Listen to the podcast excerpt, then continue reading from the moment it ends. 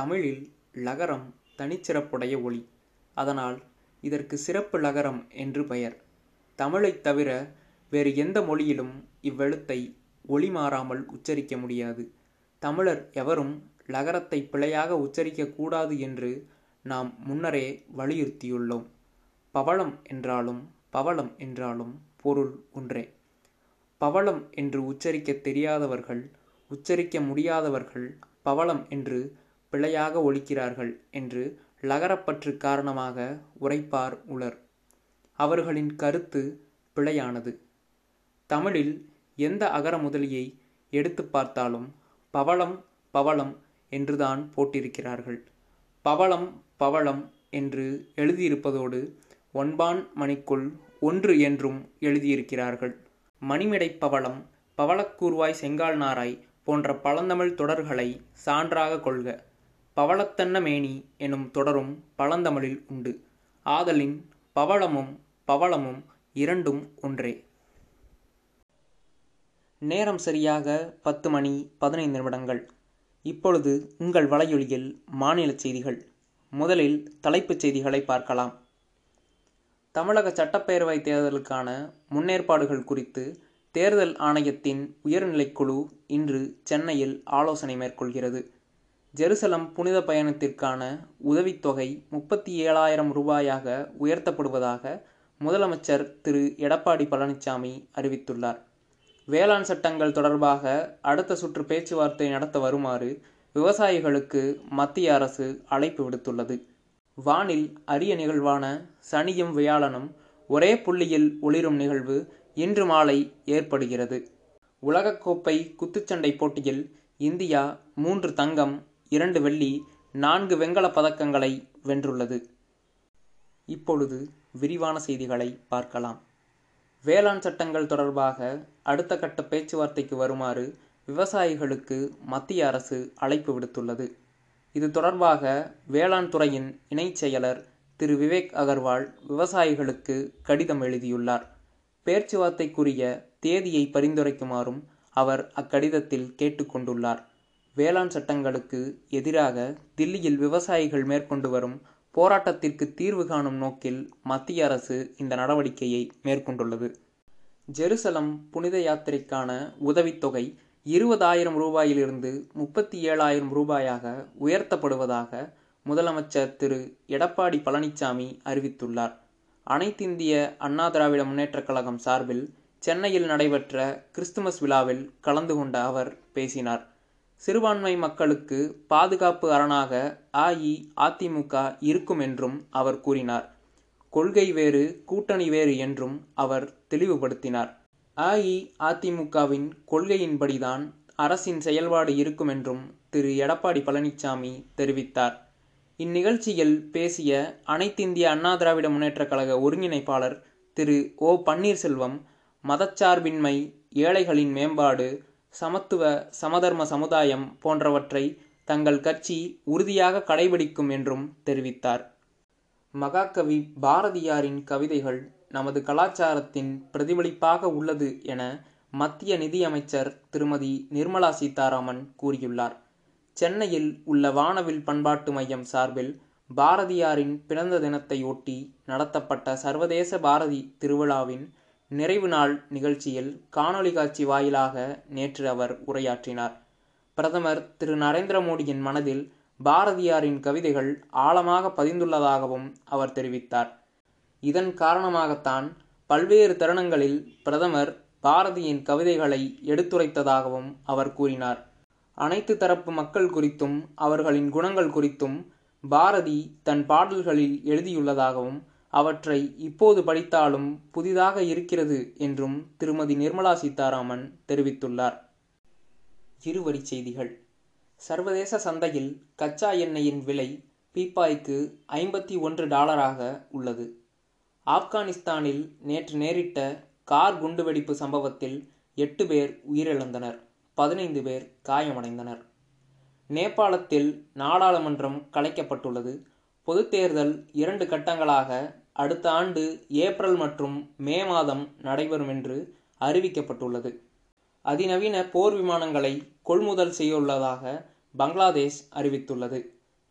அருணாச்சல பிரதேசத்தில் பள்ளி மாணவர்களின் பயன்பாட்டிற்காக சுமார் ஒரு லட்சம் காதி முகக்கவசங்கள் அம்மாநில அரசு கொள்முதல் செய்துள்ளது. மும்பை மாநகராட்சிக்கு உட்பட்ட பகுதிகளில் இரவு நேர ஊரடங்கு அமல்படுத்துவது குறித்து அடுத்த சில தினங்களில் முடிவெடுக்கப்படும் என்று அம்மாநில அரசு அறிவித்துள்ளது. இத்துடன் உங்கள் வலையொலியில் செய்தித் துளிகள் நிறைவடைந்தன. நன்றி வணக்கம். மத்திய அரசால் இயற்றப்பட்ட விவசாய சட்டங்களுக்கு விவசாயிகள் மத்தியில் போராட்டங்கள் நடைபெற்று வருகின்றன. போராட்ட களத்தின் இன்றைய நிலையை விவரிக்கிறது இச்செய்தி தொகுப்பு.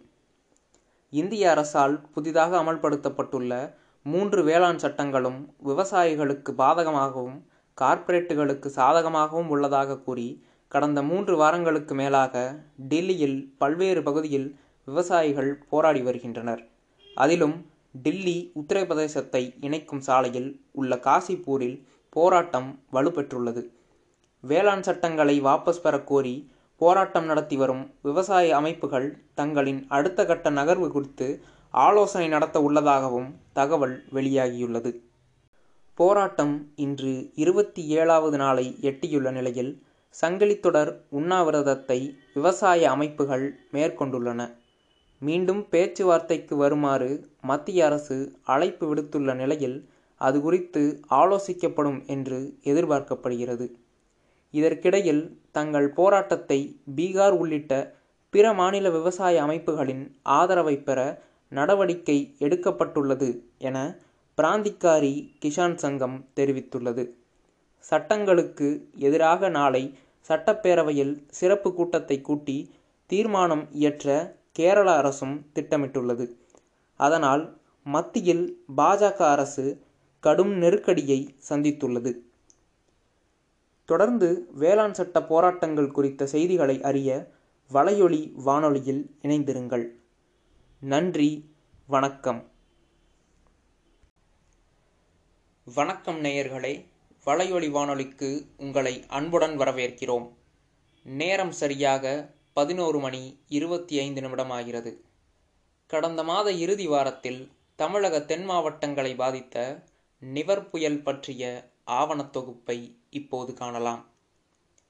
நிவர் என்ற புயலானது தமிழகத்திலுள்ள கடற்கரை தென் மாவட்டங்களையும் புதுச்சேரியையும் பாதிப்புக்குள்ளாக்கியது. இப்புயல் கரையை கடக்கும் மூன்று நாட்களுக்கு முன்னரே இந்திய வானொலி ஆய்வுத்துறை அதன் பாதையை கணித்திருந்தது. அறிவிப்பின்படியே கடந்த நவம்பர் மாதம் இருபத்தி மூன்றாம் தேதியன்று தெற்கு வங்கக்கடலில் உருவான காற்றழுத்த தாழ்வு மண்டலம் வலுவடைந்து புயலாக மாறியது. தமிழக மக்களிடையே அதிகம் பேசும் தலைப்பாக அந்த ஒரு வாரத்திற்கு நிவர் தென்பட்டது. தமிழக அரசு சார்பில் பதினாறு மாவட்டங்களுக்கு விடுப்பு அறிவிக்கப்பட்டது. ஆனால் இப்புயல் அதிதீவிர புயலாக கரையை கடக்கும் என்று எதிர்பார்க்கப்பட்ட நிலையில் வலுவிழந்து தீவிர புயலாகவே கரையை கடந்தது. இதன் காரணமாக எதிர்பார்க்கப்பட்ட அளவை விட பாதிப்பு ஒப்பிட்ட அளவில் குறைவு என்றே சொல்லலாம்.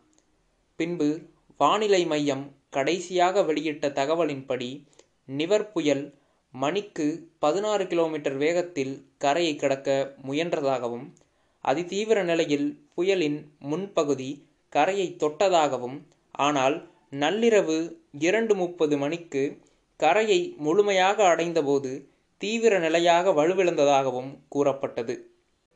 பின்பும் தீவிர புயலாக வலுவிழந்த நிவர் புயல் மேலும் வலுவிழந்து அடுத்த மூன்று மணி நேரத்தில் சூறாவளியாக மாறியது என்று கூறப்பட்டது.